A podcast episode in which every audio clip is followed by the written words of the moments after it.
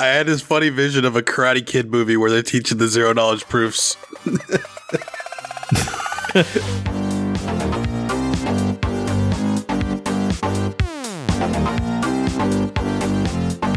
And welcome, and thanks for tuning in to the Crypto Basic Podcast. My name is Michael Lucky, and today I'll only be joined by a single co-host, and the audience is going to have to settle for Brent Philbin.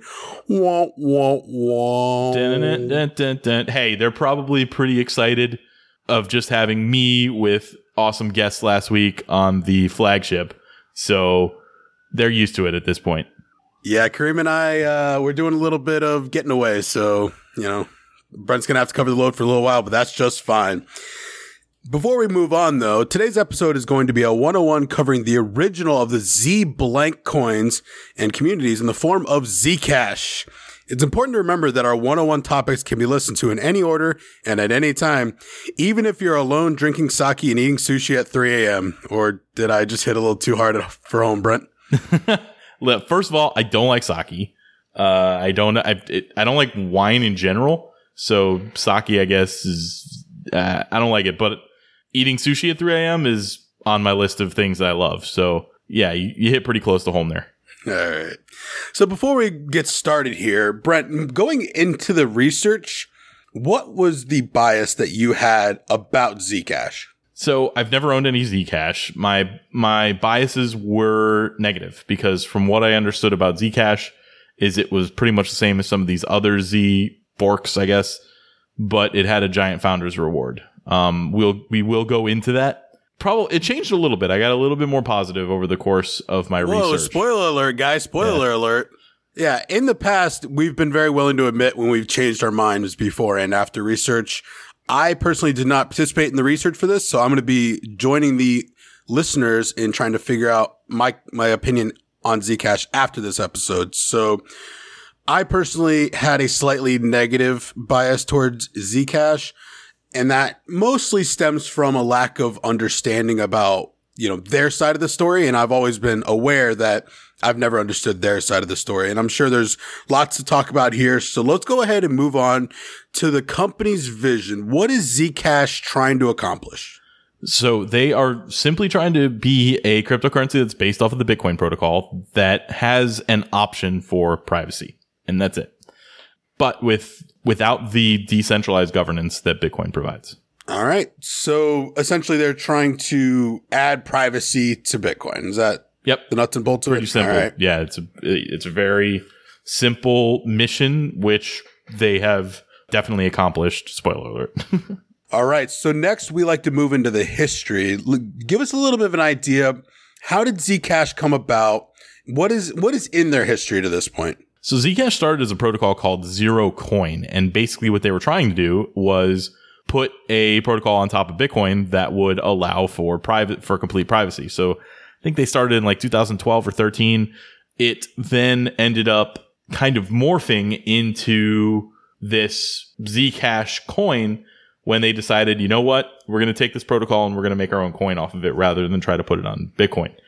They didn't do an ICO. So in 2016, it was when they were doing their investment, but it wasn't an ICO. They only raised private investors.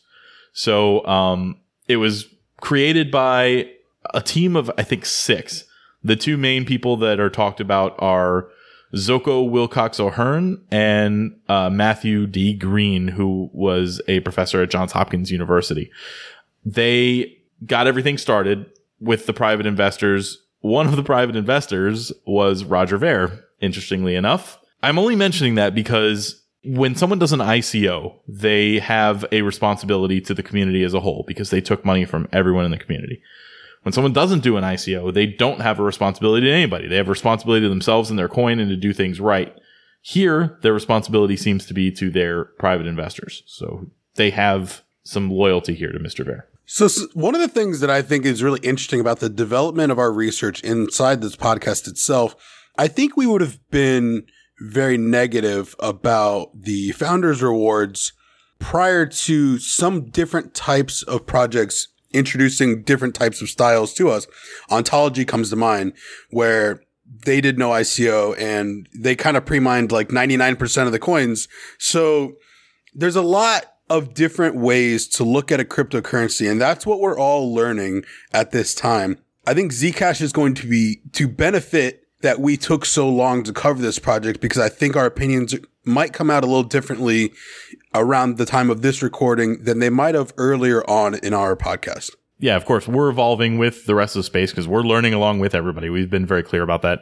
I'm still going to shit all over them for their founder's reward because that's fine. But I believe that we have a different view as a team on that concept than we did before. Yeah. And I'm going to explain some of the reasons that it works out and the reasons. Sure. And I believe that you're going to back up your pros and cons very solidly. Yeah. So what other parts of the history do we want to touch on? The most important part of the history is the ceremony. So this project, and we've talked about this with the other Z forks, so I'm going to try not to rehash a ton of what we've talked about, but this is the daddy. This is where we did like 3 forks off of Zcash before we actually covered Zcash. So interesting choice for us in the order. That shows how we didn't really care too much about this project, as we wanted to do other ones that were based off it. To create the zk-SNARKs privacy, and I'm going to go into what and how zk-SNARKs privacy works when we get into the specific features and structure. But they had to do what is called the ceremony. And there were 6 people that all had one piece of the information needed to create this beginning of zero knowledge proofs. For zero knowledge proofs to work and to actually be zero knowledge, there had to be a private, not a key, but there was, I don't really understand what it is and why it works, but there was a piece created that all of this technology, even the forks, work off of this one ceremony. And if it wasn't destroyed when it was created, then the people who have that power, that capability, could go mess with the blockchain. Now, they can't ever uncover the privacy aspect, but they could go create coins out of nowhere and do all kinds of crazy stuff. So there is an element of trust to all of the Z coins because the community trusts that this was performed correctly. I don't have any reason to doubt the community. It's just important to know that the ceremony happened and how it worked. So if any one of the 6 people destroyed their piece, then it works. So even if 5 of the 6 decided to collude, if one person decided to do the right thing and destroy it, then everything is fine. Hold on. Is this like an interesting game of werewolf? It certainly is game theory related. So the game theory, from what I'm understanding, is there were 6 people that all had some type of information. If any one of the 6 destroyed the information, I don't know what that would mean exactly, then that means the entire chain can definitely be no other way proven through this. Oh, the other way. So as long as it was destroyed, everything's fine. So as long as one of the 6 did it. Right. So if any one of the 6 destroyed the necessary information, then the entire chain functions properly with zero zk-SNARKs. Right. Correct. Is there any way to make that number larger than 6 in your research? Oh, there is, actually. Oh, okay. All right. Well, that was the first thing that came to my mind. I'm jumping ahead. I'm just thinking out loud. I'm predicting what the listeners are going to want to ask, and that's a question I would ask. Yeah. Well, you didn't jump ahead too far. It's the very next thing. So when I started to do my research, there is a hard fork happening the day we're recording this. We're recording this on June 25th, and there's a hard fork happening today. That is the beginnings of the Sapling protocol that they're going to, or the Sapling phase that they're going to implement and do. One of the primary points of this is to create a new ceremony called the Power of Tau with an unlimited number of participants. I'm not actually sure how many people are participating. I've seen numbers. I saw 31 and I saw 50. I'm not sure where the actual number lies in between those two, but they are creating now a bigger ceremony that is more out there, where every participant can decide on a different way to randomly generate the key that they're going to use. And then, as long as one of the 31 or 50 participants destroys their piece, then it's good. So the more people that participate, the better chance that this happens. The higher chance that somebody decides to do something in the best interest of the entire network. Right. Exactly. Because 6 people could, in theory, collude together. I mean, you see it all the time in boxing when 3 judges decide to award somebody the win that clearly doesn't deserve it. And I don't understand why boxing still exists that way, because if you had 6 judges, it would be exponentially harder to buy them all. And if you had 40, 50, it would be even harder. So Now, I need to be clear. I do believe the smart people in the community that say this ceremony was carried out properly. Everyone smarter than me agrees this is fine. So I don't see any reason to think that it was necessary to do a different ceremony. It's probably above our mathematical knowledge. Yeah. There's probably mathematical proofs involved that we don't need to explain to the listeners. But we have mentioned this as a con for every one of the ZK-SNARKs coins, and everyone has. Everyone in the community says, but how do we trust that? How do we know other than just trusting the other people that trust it? So this is how they're going to know. They're going to do the Power of Tau. It's going to be usable for other coins. Ethereum is trying to implement ZK-SNARKs as well on their protocol. And the way it works is on Ethereum, if one of the ERC20 tokens wants to do it, they have to create a new ceremony every time. So the Power of Tau would be the same people creating the ceremony each time and then destroying their pieces. So that's super interesting. I'm excited to see how that turns out. We're going to go into exactly all the things that are happening with the hard fork when we get to the features and structures. Sounds good. I know we're going over a lot of information in this episode that you have heard in other episodes because so many of these Z coins are very close. The other thing that I want to talk about is right when this happened, the Zcash protocol had a 20% founder's reward. It's only 10% of the total coins overall, but it's 20% of the block reward for the first 4 years. And that is massive. So 10 days or 12 days, can't remember the number now, after the Zcash protocol was launched, a fork called ZClassic was launched, like immediately. So the community has hated this from day one. ZClassic is now completely defunct because the team decided to switch to Bitcoin Private, completely put it right up their own coin's ass, and you can listen to our episodes on Bitcoin Private and ZClassic kind of at the same time.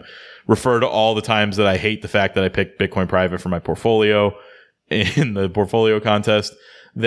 How's it doing for you in the portfolio contest? It's just the reason they forked, though. The reason they went to Bitcoin Private is they needed money. They couldn't pay their developers to keep everything going, so they were falling behind. And that is, even though I disagree with how much was done and how it was done, it is clear that the result is the Zcash coin is developed much more surreptitiously, and the ZClassic coin is now basically dead. So this brings up an interesting counterpoint, and this is something we discuss a lot when it comes to decentralization versus centralization. Isn't it fair to say that there are centralized powers that are going to make better decisions than somebody like myself could while participating in a decentralized network? I think the answer is clearly yes. It's the trust that needs to be formed in order to allow that. I would trust Charles Hoskinson with centralization in some fashion, but that's because I trust his intentions. So it's very difficult to understand where you want to draw these lines, in my opinion. And I agree that he seems to be a very virtuous individual, but at some point he would be presented with a situation where he needs to make a decision that is actively against his own interests. How many times is he going to make that decision correctly when it is specifically hurting him to do it? You know, somebody like our current president is never going to make that decision. Each different person has their breaking point, and it's very tough to keep centralized power that way. That's why I have issues with it. But we're going to see later in the episode that they are slightly decentralized in governance, but completely decentralized in network. So I'll go over a little bit more about that. But it's important to know the community hated the founder's reward because the Zclassic is now defunct. It almost seems like it proves it. ZenCash is another one that we've covered that is at one point a fork of Zclassic, or Zcash. It was actually Zclassic fork, but they have a treasury model also, which a percentage of each of the block rewards goes to that. What I like more about that, because it's 10%, which is the same number, but the 10% for the Zclassic or the Zcash coin, I'm gonna mix these up, or so many Z's everywhere. The difference is it's completely front-loaded on Zcash. So it's front-loaded, and a big portion of it is being paid out to investors. So it is like in 4 years, there's nothing more coming from the Zcash coin to the developers. They've got everything. The Zcash gravy train's going to end eventually. Right. Zen is treasury forever. Dash, treasury forever. This is stopping very quickly. So they have no incentive to keep doing it past that, depending on what they do to establish. Maybe by that point, they've decided to implement one of the DAOs that IOHK is developing or something. Who knows? But right now, that's my biggest problem. Anyway, we're covering a lot of information that we've covered in other episodes. I got sidetracked here. I went on a little bit of a tangent.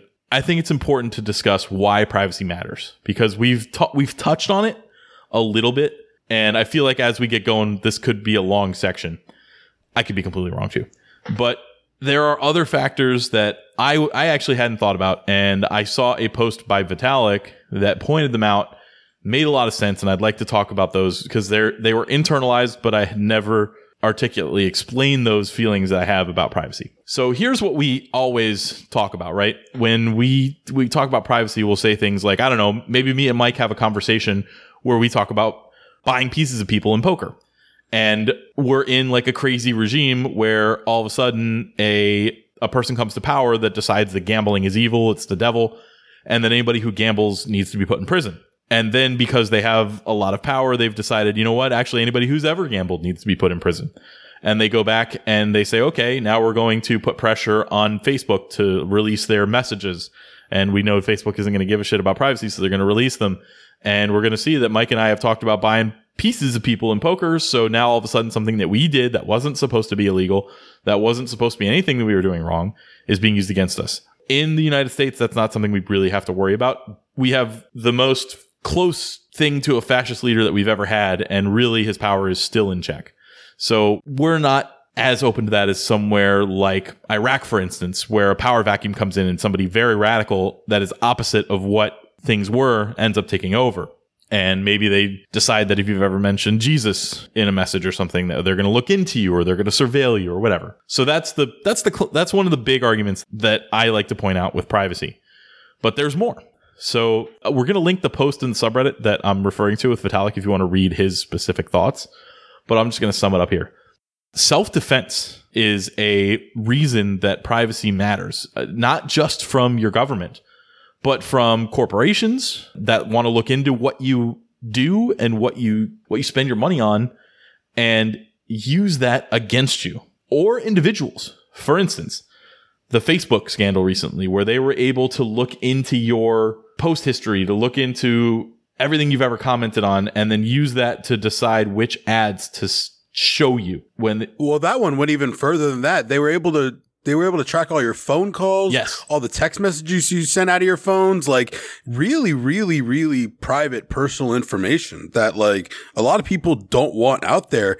And I believe we were talking about a story. I'm not sure if this was on air or off air at any point recently, but there was some websites that were blackmailing people for mugshots, and they were demanding ransom to take their mugshots down. Like these are things that like you can be bullied with your information, yes, and you can be extorted for your information. Even now, when you're talking about mugshots, you're talking about whatever, you did something illegal and whatever. But no, like imagine if somebody had your bank account out there to look at and not just like scrutinize, but to leverage that to see, okay, like Amazon can see where I spend my money on Amazon, but they can't see where I spend my money on Newegg. So if they can see everything, they can find a way to move me to Amazon. So that information is great for a corporate entity to have because they can manipulate you with that information. But for you, it is a self-defense mechanism to have privacy. So as Bitcoin or any other non-private coin becomes more ubiquitous, you are opening yourself up to the possibility of somebody looking at your wallet history and using that to their advantage in some way. So that's clearly one of the reasons that you want to have privacy. As a whole, groups of people aren't always virtuous. So in a vacuum, you think, well, if everybody sees what everybody's spending, then we know when people are spending money to like finance terrorism, or we know when they're spending money incorrectly. But people can get it wrong. They can go after somebody and create this mob mentality and create a witch hunt when it's not either virtuous or correct. For instance, when the Boston Marathon bombing happened, it was a big story on everywhere, but Reddit was pouring through pictures and cameras and different things to find who these bombers were, and they found the wrong person. But they had enough little tiny evidence and everybody's emotions were running so high that basically all of Reddit was like, this is the guy. And they started harassing, attacking, like trying to ruin that person's life before the police got to it. And it turns out this wasn't the real person. So you got to be careful that groups of people as a whole may decide okay, go around, find some information, make some connections that don't exist. Well, and I wish Kareem was here to respond to this, but unfortunately, this is the reason that our legal system is necessary. And, you know, I have personal opinions on, you know, the need for lawyers overall, but they're a very important necessary evil in society, because I don't believe that police officers, government employees, any, you know, fire department even, that they always have my best interest in mind. And that's what people love and respect so much about the United States, is that you are innocent until proven guilty. And as long as that remains something that we are allegedly supposed to believe in, I think privacy is as important as anything can be. Yep. Privacy definitely matters. That there's pros and cons to the U.S. legal system. Obviously, a lot of people get off that don't deserve to get off because they have a lot of money. You know, and a lot of people go to jail, don't deserve to go to jail because they don't have a lot of money. So it's certainly better than the alternative of just like leave it up to the police or whatever. So that's an entire other thing going crazy. So we'll stick with the privacy, how it relates to these coins and why privacy coins matter for. And this is, of course, like mattering for non-elect. Everybody says privacy coins. Oh, you just want to buy weed. You want to buy drugs. You want to do bad things on the dark net. Like, yeah, they're being used for that. Purchase rocket launchers and, you know, buy children. Privacy coins are being used for that. They will be used for that. Anything that is untraceable will be used for illegal activity. Cash is used for illegal activity. But there are a lot of reasons. You have to get past that. You have to get past the if you have nothing to hide, it doesn't matter thing. Well, here's the interesting thing about this. Before I got into crypto, very few of my friends I would have assumed take the privacy measures that they take, but very good, wholesome, good contributors to taxpaying citizens, people that are really great for the world, are people that are focused on this privacy stuff. Crypto itself really opened my eyes to. It's funny because, yeah, it's privacy. People don't talk about it. That's why it's something that they keep internalized, because it's privacy. That's the topic. Mm-hmm. So that is actually a great segue into the final one of these that I'm going to talk about, which is signaling. Signaling is something that all of us do in our lives, which is when we know others can see or hear what we're saying, we are very careful about what we say and what we do. So there are things that we would say in private to like a very trusted person that we would never say in public, or post on Facebook or post on Twitter. And we talk about this all the time with somebody like David Sonstebo from IOTA. He clearly doesn't think about signaling as much as others when he is kind of going off on people or whatever. So, but we do most of our interactions that involve others looking at what we're doing require, because of social pressures, require us to signal in some fashion. We're doing it right now as a podcast. We, anybody who posts any social media is always doing it, but you have to be very cognizant of the fact that everyone is going to be seeing and examining what you're doing. This is usually in popular culture right now. This is a lot of times referred to, a very small piece of signaling is popular because of political movements, is virtue signaling, where somebody will be on social media just talking about, you know, how everybody needs to save the environment, they need to stop calling people names, that kind of stuff, and making it seem as if they're extremely virtuous. And that's where people will break down and have issues with what they're saying, because they're like, damn, they're going way over the top. Like, I know this person. I know they're not like that. So without getting into the politics of any of that stuff, the signaling point is, what if you had to start signaling with what you were purchasing? What if you no longer could just buy something and be like, you know what? I wanted to, you know what? I'm not going to say it. I'm not going to say it. I almost said the word that you guys don't want me to say. But what if I want to buy, I don't know, like Pokemon toys, and I want people to know that I'm buying Pokemon toys? Well, I actually have a great example, a real life example from a personal friend of both of ours that wasn't able to play poker tournaments under his real name for fear of getting fired from his job for participating in poker tournaments and gambling activities. A major Wall Street company has threatened to fire him multiple times for participating in open, with his own money, open entry poker tournaments. And just because there's reporting done at those properties that report the results and include his name or may update a story about what's going on, that if if clients were to Google his name, that was coming up more than the Wall Street company's, you know, profile. That was a big problem to them. So yeah, privacy is so important in so many ways. And I have a 7-year-old daughter, and I'm talking to her about it now. Like, her world is going to be so much different than mine because everything is chronicalized. Everything is going to come back to haunt you.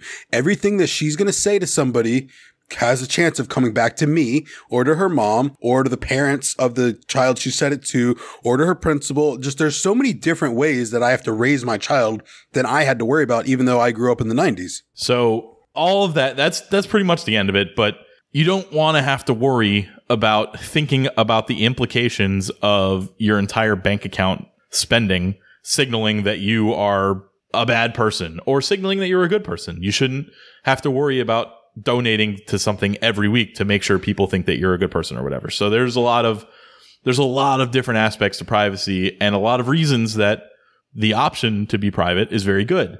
Now, I do not believe that corporations have the inherent right to privacy. I believe that individuals do. So you'll notice that when I talk about, for instance, wanting to have obfuscation for DAOs or just a company in general when they're spending, or politicians or things like that. Once you're in that position where you represent the people or your responsibility is supposed to be to your customers, you are now in a position where I do not feel you're entitled to the privacy. So it's weird because like I consider privacy a right, and I do a lot of steps to protect myself. And we've been discussing before we even launched this episode. We're going to talk about that on the podcast one day. We're going to talk about the different steps that I take or don't take and steps that you can take to increase your privacy and lower your footprint overall. I'm really looking forward to that episode. I know I've bugged you a lot about it. I want to get preferably both Kareem and Brent together and just talk about what steps they take to protect themselves. And I think it could be really beneficial to myself, the listeners, and anybody that wants to chime in. So look for that in the future. And that's it. That's my privacy rant for now. Just explaining why something like Zcash or Zen or Monero is needed. And I'm glad that ended up in the history section because I think it's really important before we get into the features and structures. Well, we are going to get into the rapid fire first, but before we do that, I think it's really important to know what got us here, how we came to these decisions. And there's a lot of complex history with this coin and all the forks involved. So great job going over that. Rants aside, we still did cover that pretty well. So good job, Brent. Let's move on to the rapid fire section. All right, Brent, question one. Is it a coin, a token, or a platform? It is a coin. A rare coin. All right. Is it decentralized? I remember seeing things about Z apps, but I don't know how they work. So let's go. We're going with a coin for now. All right. That's probably just some side chain action. It might have been specific to Ethereum. Gotcha. Is it proof of work or proof of stake? We kind of skipped decentralized. They are not decentralized in governance. They are decentralized in network. So the proof of, and it is proof of work. So they're proof of work and therefore decentralized as far as the network is concerned, but all decisions are not decentralized. They're made by either a company or soon a foundation. I'm going to guess their mainnet. Is it live? Yes. We switched the rapid fire to include this one. Yeah. This one is in here because a lot of these coins don't have mainnets. This one does. All right. Our favorite part of this rapid fire section, does it sound cool? You know what? It does sound cool. It rolls off the tongue. I like it. The only small issue I have with it is there's so many damn coins that start with Z that I kind of get it wrong sometimes. We're talking about Zcoin, Zcash, Zen, ZClassic. But yes, I do think it sounds cool. And as long as you know that Z stands for zero knowledge, cash is coin between each other. Very succinct name, and it works. I'm actually going to disagree with you. I actually don't like this surprise. One. It's super interesting that I feel like we never agree on this question. And I'm going to use the exact same reason. Like, I know that there were a lot of issues with people with Bitcoin Cash and Bitcoin mixing those up with each other. But that also assumes that Bitcoin's the daddy. So, like, almost everyone should know what Bitcoin is. And Bitcoin Cash is still super large, and they messed that up. I can't imagine the nightmares going on in these networks with transactions going to the wrong addresses and things going around. I think this is almost impossible for mass adoption with this many ZXs. Not a fan. I didn't even think about the fact that their addresses could be the same. I like the cash part of it. It Zcash does flow. If Zcash were the lone fork on this, I think it would be a great marketing. But at this point, in hindsight, I feel like it's not good. All right. Alrighty. Fair points. Features and structures time. 33 minutes into this recording, and we're just getting to features and structures. I like it. Yeah. Usually we save our rants to the end, but yeah. I'm going to truncate this one a little bit because we have so many episodes where we've kind of gone over the same thing. But the most important thing to understand is Zcash uses zk-SNARKs. So what is zk-SNARKs? It is a long acronym, but I'm just going to give the example that puts it into the best perspective for me. It is zero knowledge proofs. That is, somebody can prove something without knowing anything specific about it. Without revealing their knowledge. Without revealing it, yes. So like... Here is Kareem's used this example before, and I just, in case you hadn't heard it somewhere else, if Mike were colorblind and he had two balls and one ball was green and one ball was blue and he couldn't tell the difference, I could prove to him that they were different balls, even though in every way they were the same. And the way I could prove that to him was I would tell him to put those balls behind his back, and I will tell him if he switched the balls or not. And when he brings them back out, I can say, yes, you switched them, or no, you did not switch them. And I could get that right on a guess one time, but as he does it 7, 8, 9, 10 times, it is impossible for me to get that right just on a guess. So, well, although theoretically possible, damn near impossible for me to keep guessing which one is. So it'll become clear to him as it goes on that I can actually tell which one of those balls is red and green, because I can always tell whether he switched them or not. So that is kind of the quick version of how this privacy works. So it's not like passed around between a bunch of hands like something like the ring CTs in Monero. This is just straight up this privacy encryption appears to be unable to be broken. I will mention a downside to this is that the team that created ZeroCoin and ZeroCoin protocol and the Zcash developer team are basically the experts on this particular protocol. So there are not nearly as many people who understand this as understand some of the other privacy options. So that makes it a little bit tough to make sure that their open source code is flawless. And it also means that many coins in the future are going to rely on their expertise. So just something to mention there. So Zcash has the ability to send privately. Currently, and I checked, there were so many numbers on this that I actually found a way to check this accurately. Based on the last 30 days, 8% of all transactions were either partially shielded or fully shielded. This means that 92% of the transactions are transparent. Now, why is this the case? It is the case because even though the default release to the miners is private, almost all miners immediately turn these into public coins, mostly because it's mining pools that are sending them out to their people, and they need to be able to say that they've done it the right way. So these coins get into the ecosystem as non-private, and then you have to make a choice to send private. There's another reason for that. The Ledger Nano and the Trezor, the two main hardware wallets, do not function with the privacy part of the coin. So they have to be sent transparent. So even though the community will give us a backlash on this, the default is not private.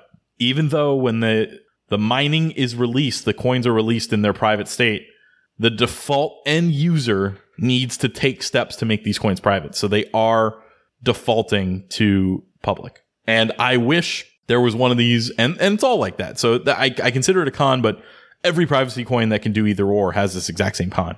I wish there was a coin that was default private that you could choose to make public if you were a company or if you were a politician or something of that nature. So that's how they function. That's how they get the privacy. The coin itself and the development is controlled by the ZeroCoin Electric Coin Company, or Zcash Company for short. They intend to give up operation control to the Zcash Foundation, which was recently started off of some of the founders' rewards. I want to rewind you just a little bit here real quick. I want to go back to your other comments and your frequent discussions about preferring all privacy or privacy as a default versus the occasional privacy. And I'm trying to visualize in my mind what that looks like or how you have a fully private network, and I'm having trouble visualizing it. And the one thing that like came to my mind, and I was trying to think of this big forest, and let's pretend there's like four entrances and four on the west and four exits on the right. You need the entrances, exits.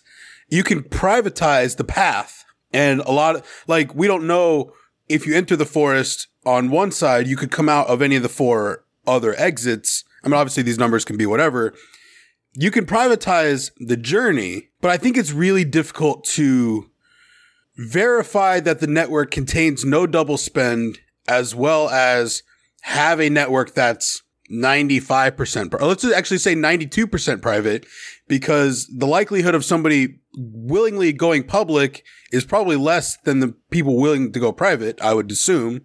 Right. Well, it's different. Now, the forest analogy doesn't really apply to the zero knowledge proofs, but it would apply to something like the ring CT from Monero, where you're dancing around there and you don't really know where you went before you came out.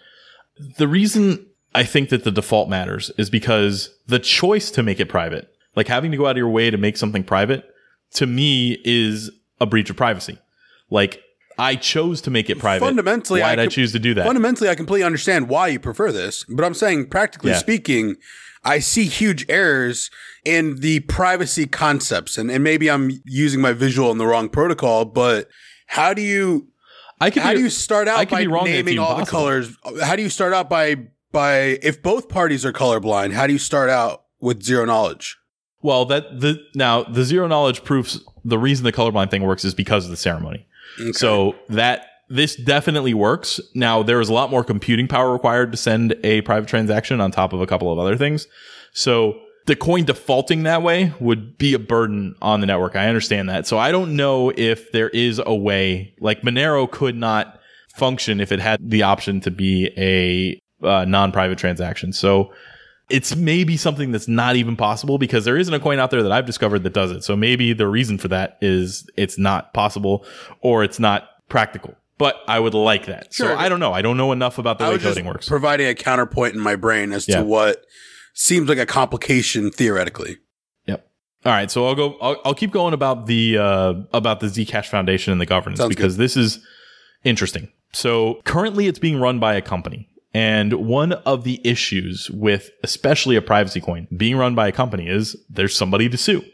So what happens if they're sued and they're told they need to give up all of the information of everything on the blockchain? Well, in this case, it doesn't matter because they can't. Because of the way the zero knowledge proofs work, they don't have that information anyway. So the company can't be sued and then have to give up all of your information, but the company could be sued and be required to stop working on the project. And now all of the developers who actually understand this and know what to do are no longer able to do it, which that could be a problem. The company is also... I had this funny vision of a Karate Kid movie where they're teaching the zero knowledge proofs. Okay. Go on. Like, ball on, ball off. So they've got this foundation that they created, and they gave 1.4% of the network total to them, I think, or around 15%. So around 15% of the 10% that the Zcash corporation has achieved has been sent to this foundation, and the foundation is supposed to take control of the coin to make it more decentralized. And they had elections for the... I'm doing air quotes here that you can't see, but they... Yeah, I was going to say, I hope that the lack of fingers doesn't take away from my air quotes. They did elections for the board members of the Zcash Foundation. How do they do an election? Well, how does an election work, Mike? You let everybody vote, right? Like everybody who's got a coin can vote. Everybody who shows up to an area can vote, right? Yeah, sure. Yeah, that's an election. No. They picked 200 people that were allowed to vote on the board members for the Zcash, the Zcash Foundation. So that 200 people, that seems pretty easy to centralize. Yeah. I mean, I don't know the process for how they picked them. As far as I can tell, it wasn't random. So look, Brent, I guarantee you that I could pick 200 people out of our Discord that could vote for us for anything. Yes, I absolutely, I could pick 200 people that would vote for me over the two of you, or you could pick 200 people that would vote for you over the two of us. Like there is clearly a conflict of interest there. So they made it, I don't like this at all. They made it look like, oh, we're decentralized, cool, because we have this like foundation, it's nonprofit, everything's fine, but they pick the people who are running it. So their thought on that matter is, well, we don't want random people voting because they don't understand. That's fair. I mean, they are claiming to be the most knowledgeable in this particular protocol. Is that fair? It is. It just isn't a democratic or decentralized process. Like, if we only allowed the people who understood politics to vote, you and I would not be allowed to vote, but Kareem would. So, and here's the problem that I have, and we've talked on this a bunch. I'm just going to rehash it, but like, there's very few people that we're going to put in charge of, say, our Discord server, because it's something that needs to be centralized, because our goals, our process, our governance, it needs to be set by our rules, because we're the company and our interests are protected by the way that everything goes down. Mm-hmm. Similarly, this company, I understand they have to maintain protection of the network in some ways. Like, this can't be something that's always brushed aside. Yeah, no, I get the argument for centralization, but again, my own personal feelings are eventually that will corrupt the person with the power. So if we decide to start kicking out people that say, I don't know, Crypto Basic is not the best, but they're 4 stars, not 5. I don't know, whatever. But that we are not pretending to be decentralized. I'm not saying like, guys, we have a decentralized podcast process. Yeah, this is fair. And then we come in and, oh, it turns out we're not really. So that's why. Anyway, one thing I will say, the allocation so far that they've chosen to do with their founders reward is 15%, like we said, to the ZenCash Foundation, or Zcash Foundation. God damn it. Zcash Foundation. 23% went to the Zcash Strategic Reserve. Don't know really what that is. 15% went back to the investors, the people who originally paid to get this project off the ground. Like I said, they are much like a normal stock is beholden to their shareholders. They had a sense of responsibility to the people who invested to get the project off the ground, like Roger. So the reason I mentioned him is because we dislike the way he functions in the crypto community, and they have interests aligned with him. So it's a very, very minimal. I'm not even going to mention it on the cons, but it's important to mention. And then 50. I'm sure he just saw the word cash and probably threw all his money at it.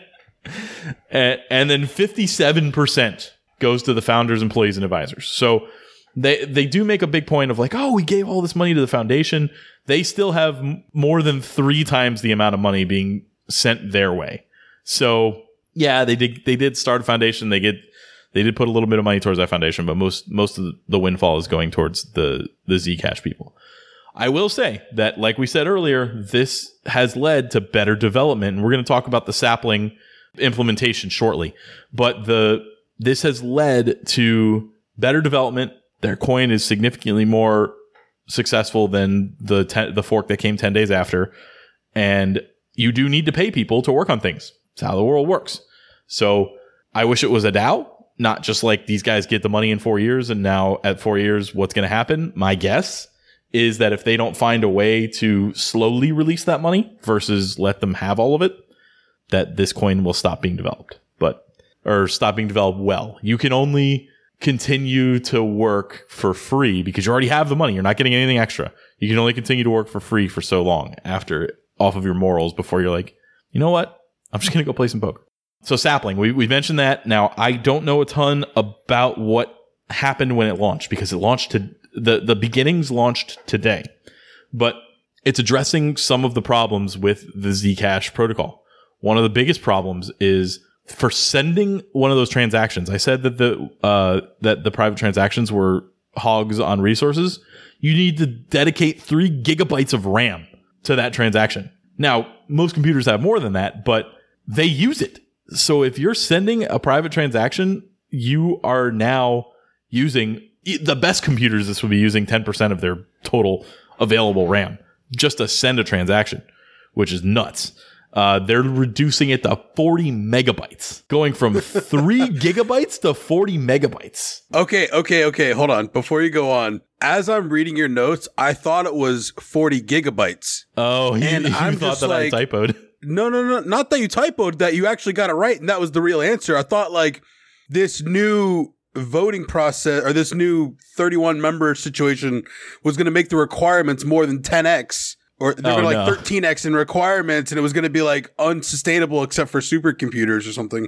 Yep. All right. So there. Cliff notes. I'm an idiot. To be fair, I did not explain that in the I just wrote like a little thing, and I knew what I was talking about, but there's no way to off my note figure out what I was going to say. There is new tech being added so that you can use private transactions on a Ledger Nano or a Trezor. So one of the main reasons that I think that they're not getting as many private transactions is many people will hold and spend their coins from those hardware wallets, especially if they listen to us. And Mike, you can, of course, get your Ledger Nano S from our show notes, correct? The show notes, actually. If we have a second one sold, I just sent a link to somebody that was asking. Oh, so you're welcome. Oh, baby. If we sell how many more? 7 more? We can actually cash out. Get some money from it? Yeah, that'd be huge. Hold on. I think if we sell 20, we get a free one. Is that kind of how it works?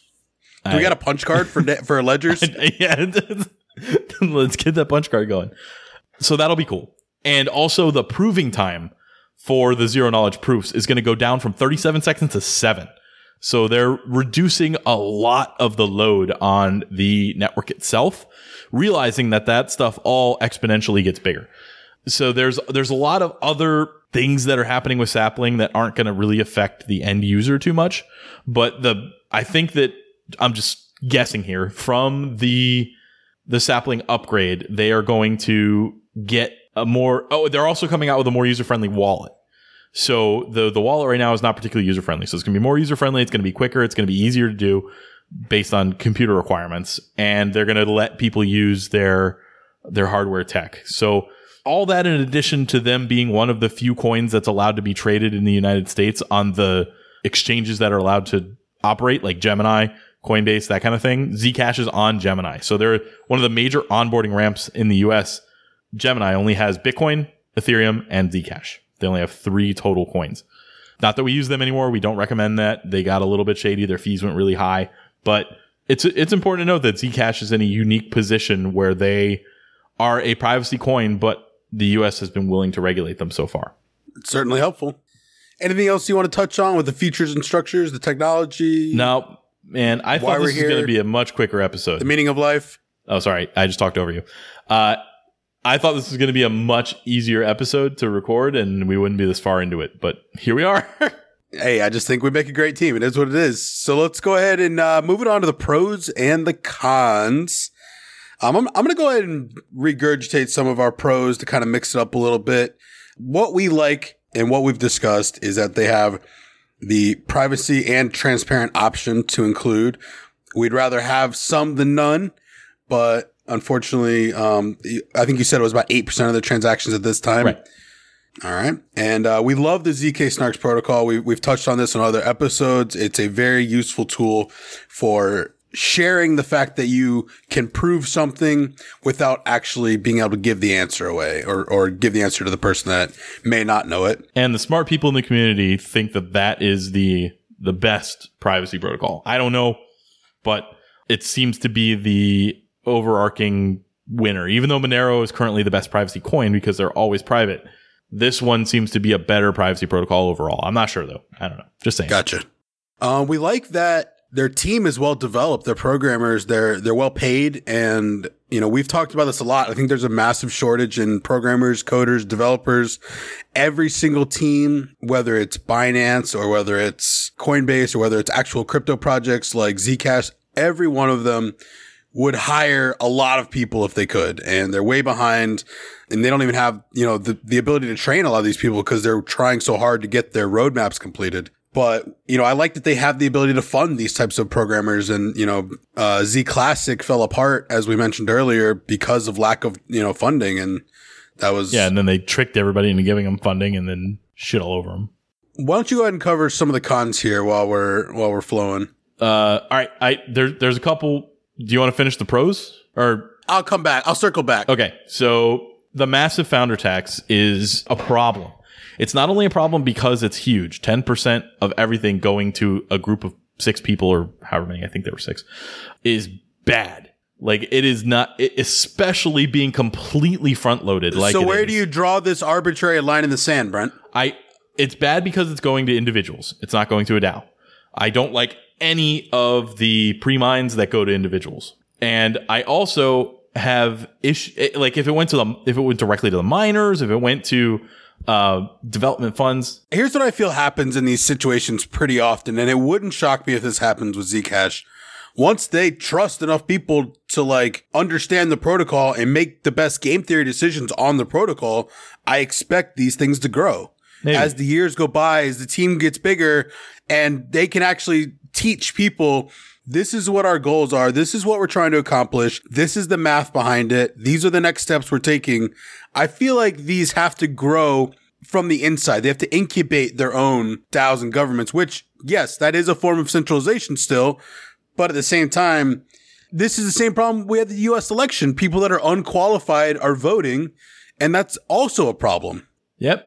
It's tough to come up with a solution, but I don't think the solution is give it to six people and hope they do the right thing. And that's fine. I mean, I'm not saying that's exactly right. I'm more saying these are really arbitrary places for us as a team to draw lines. Yeah. I'm fine with you saying this is too much, and I probably agree with you mostly, but just, you know, skeptic side, just trying to discuss what I keep saying six. Sense. I'm aware that the LLC is probably managed by more than six people.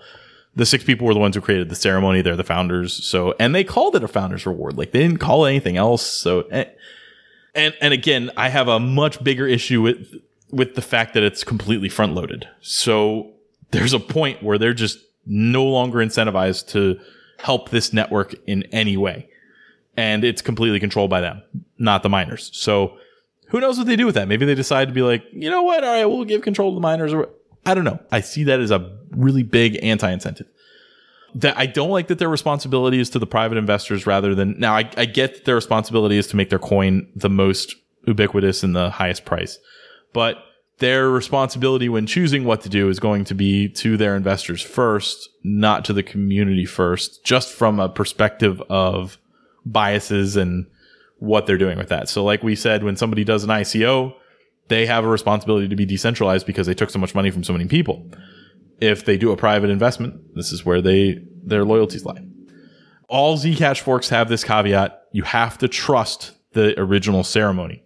I like that they're bringing in the power of Tau so that you can trust it more, but you still have to trust that happened. Now, I want to be very clear again. We trust that it happened, but you need to do your own research and find out why we believe that rather than just take our word for it. The centralization under the LLC is a problem simply because of legal activities, not because you can ever have anything found out about your involvement or what you've been doing with the coin, but that production could just shut down if they were ever sued.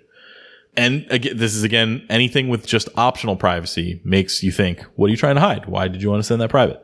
So even though it's not a valid argument, it is something that is brought up and thought of. So there is more of a cost. I think it's a very valid argument. I think that none of your business is also a valid response, yeah.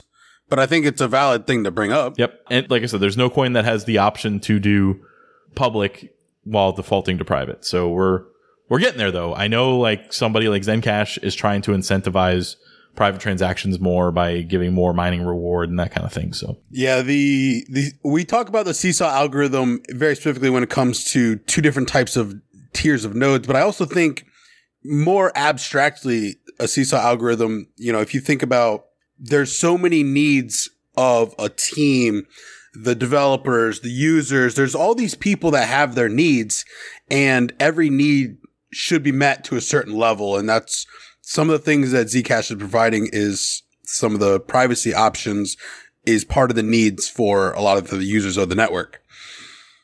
I'm going to go ahead and touch on a few more of the pros here. One of the ones that's super important, and I think is we should have mentioned it earlier if we didn't, the very low fees, the fact that this is trying to correct on some of the ways that the original Bitcoin was a little bit clunky.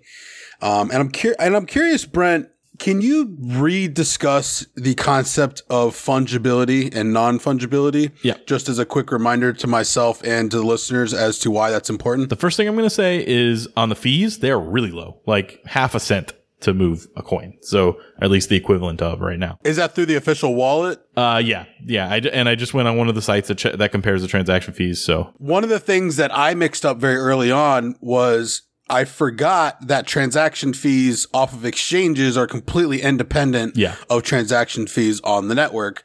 So, you know, it's super important to know what your withdrawal fees are going to look like on the actual exchanges. Usually it's somewhere in the, you know, 1/100th to 1/1000th of a coin.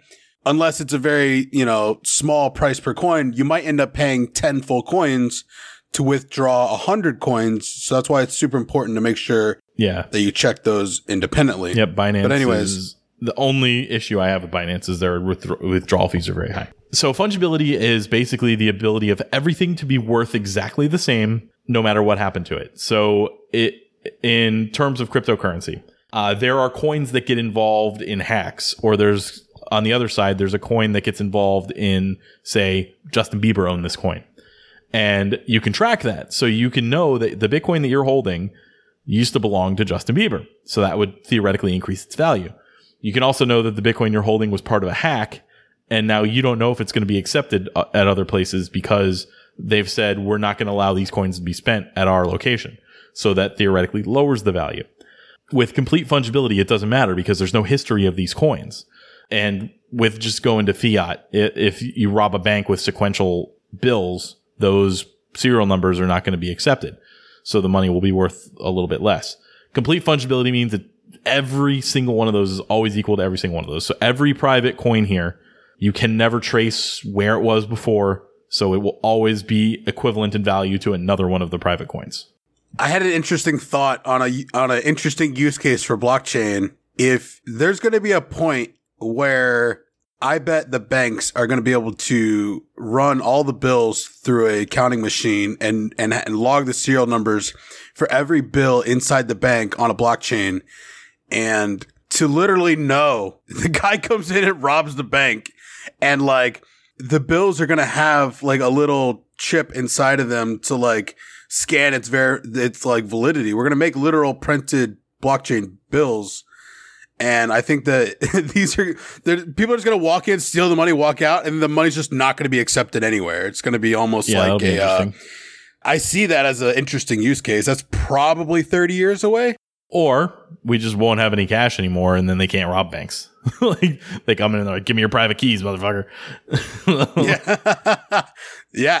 You know what? Like, I really don't think we're heading towards a cashless society. I don't see that being a thing. It may someday. I don't know if it's our lifetime or not, but I feel like there's too many like wealthy farmers in America that just won't let that happen. Finally, one more thing I want to say about the pros, because I didn't touch on this when I was talking about Sapling.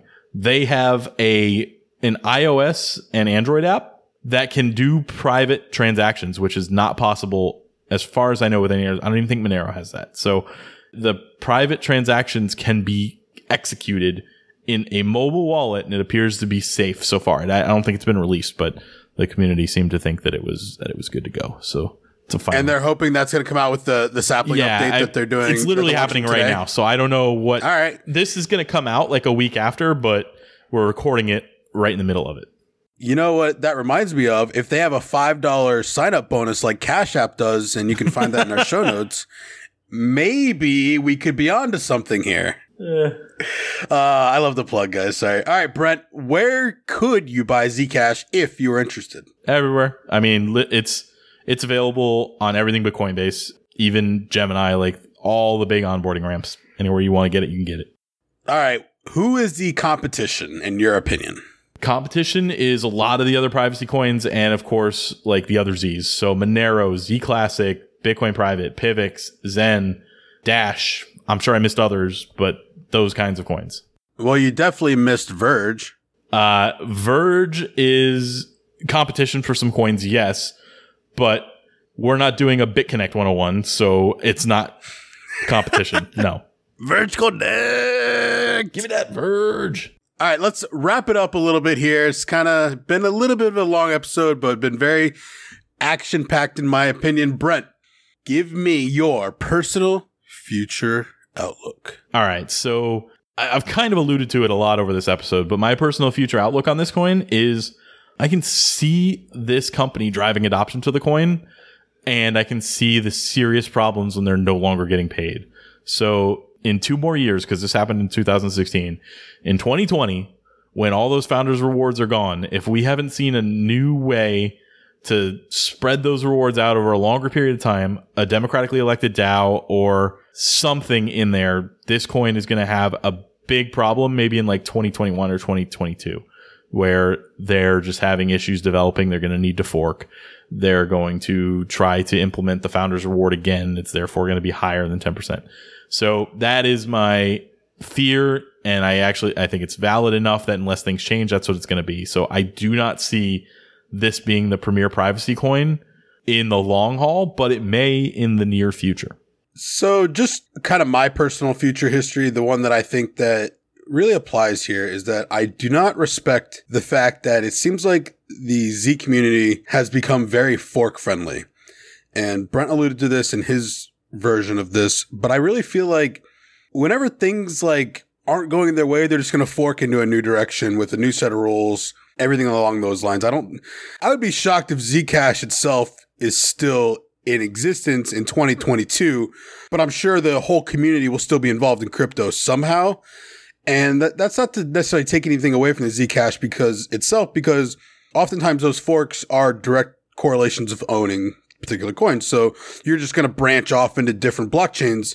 Brent makes a great point about the developer rewards. I see that being a problem. You know what? I personally think that forks should be a nuclear option. Here's what's happening. The reason these forks are happening is because the community is very, like, they hate the founders rewards. So the forks are happening because they're like, we love this privacy. We love zk-SNARKs, but we hate what they did here. Like, there's no reason for this. So they're forking and getting rid of it and changing it into other things. That's all. Like, none of the forks have the founder's reward. You know, like, I really see both sides of this argument. I really do. There's no such thing as a patent in the crypto space. Who knows how much work went into creating this protocol? And people can just come and rip it off whenever they feel like it. If it is the daddy, if it is the king, if it is the current heir to the throne and everybody's trying to copy it, I'm not totally against the idea of them being paid for their dedication to the work, and they're providing an open source platform for others to build off of. I haven't found a right way for these people to get compensated for working. The right incentive model has not been presented, in my opinion. I think the DAO is the right incentive model. That's why I love ZenCash so much. Like, they forked this coin, they forked the ZClassic and implemented the DAO so that they could get their developers paid. And I think that's the perfect solution. So, and of course, they're helping IOHK develop a DAO that any coin could adapt. So maybe Zcash decides, you know what? Maybe we should do this. Maybe they have a moment of clarity. I don't know. In the end, though, the listeners know I have a problem with any coin that's not decentralized. And then I have further problems with really narrow centralization. And that's why, for me, Zcash isn't on my radar as far as coins I want to invest in, because I would choose probably one of the forks over it. But I agree that forks are probably bad for the community overall, and they're a little, I don't know. I would be willing to argue anybody that I think forks are really bad for the community. Yeah. I think we're going to see a lot less forks in the future. And in 5 years, I think that if Zcash has not further decentralized, I think that they will be in very dire straits, because there's just too much incentive not to use that money correctly. But if they have decentralized in that amount of time, then they could be a very successful coin. Yeah, no arguments here. Is there anything else you want to touch on before we wrap it up, Brent? No, I think we covered a coin that we've almost covered before and covered it well in a very long episode. Yeah, no, I think this came out very well. I think the listeners will appreciate it. And remember, Zcash community, we are very open-minded to fixing anything that we messed up. Please give us a contact on Discord, Twitter, anywhere you want to get in touch with us. And we recommend the listeners join us there as well. Be a part of the conversation. We participate a lot with our community members, and we really look forward to building and growing our community as well.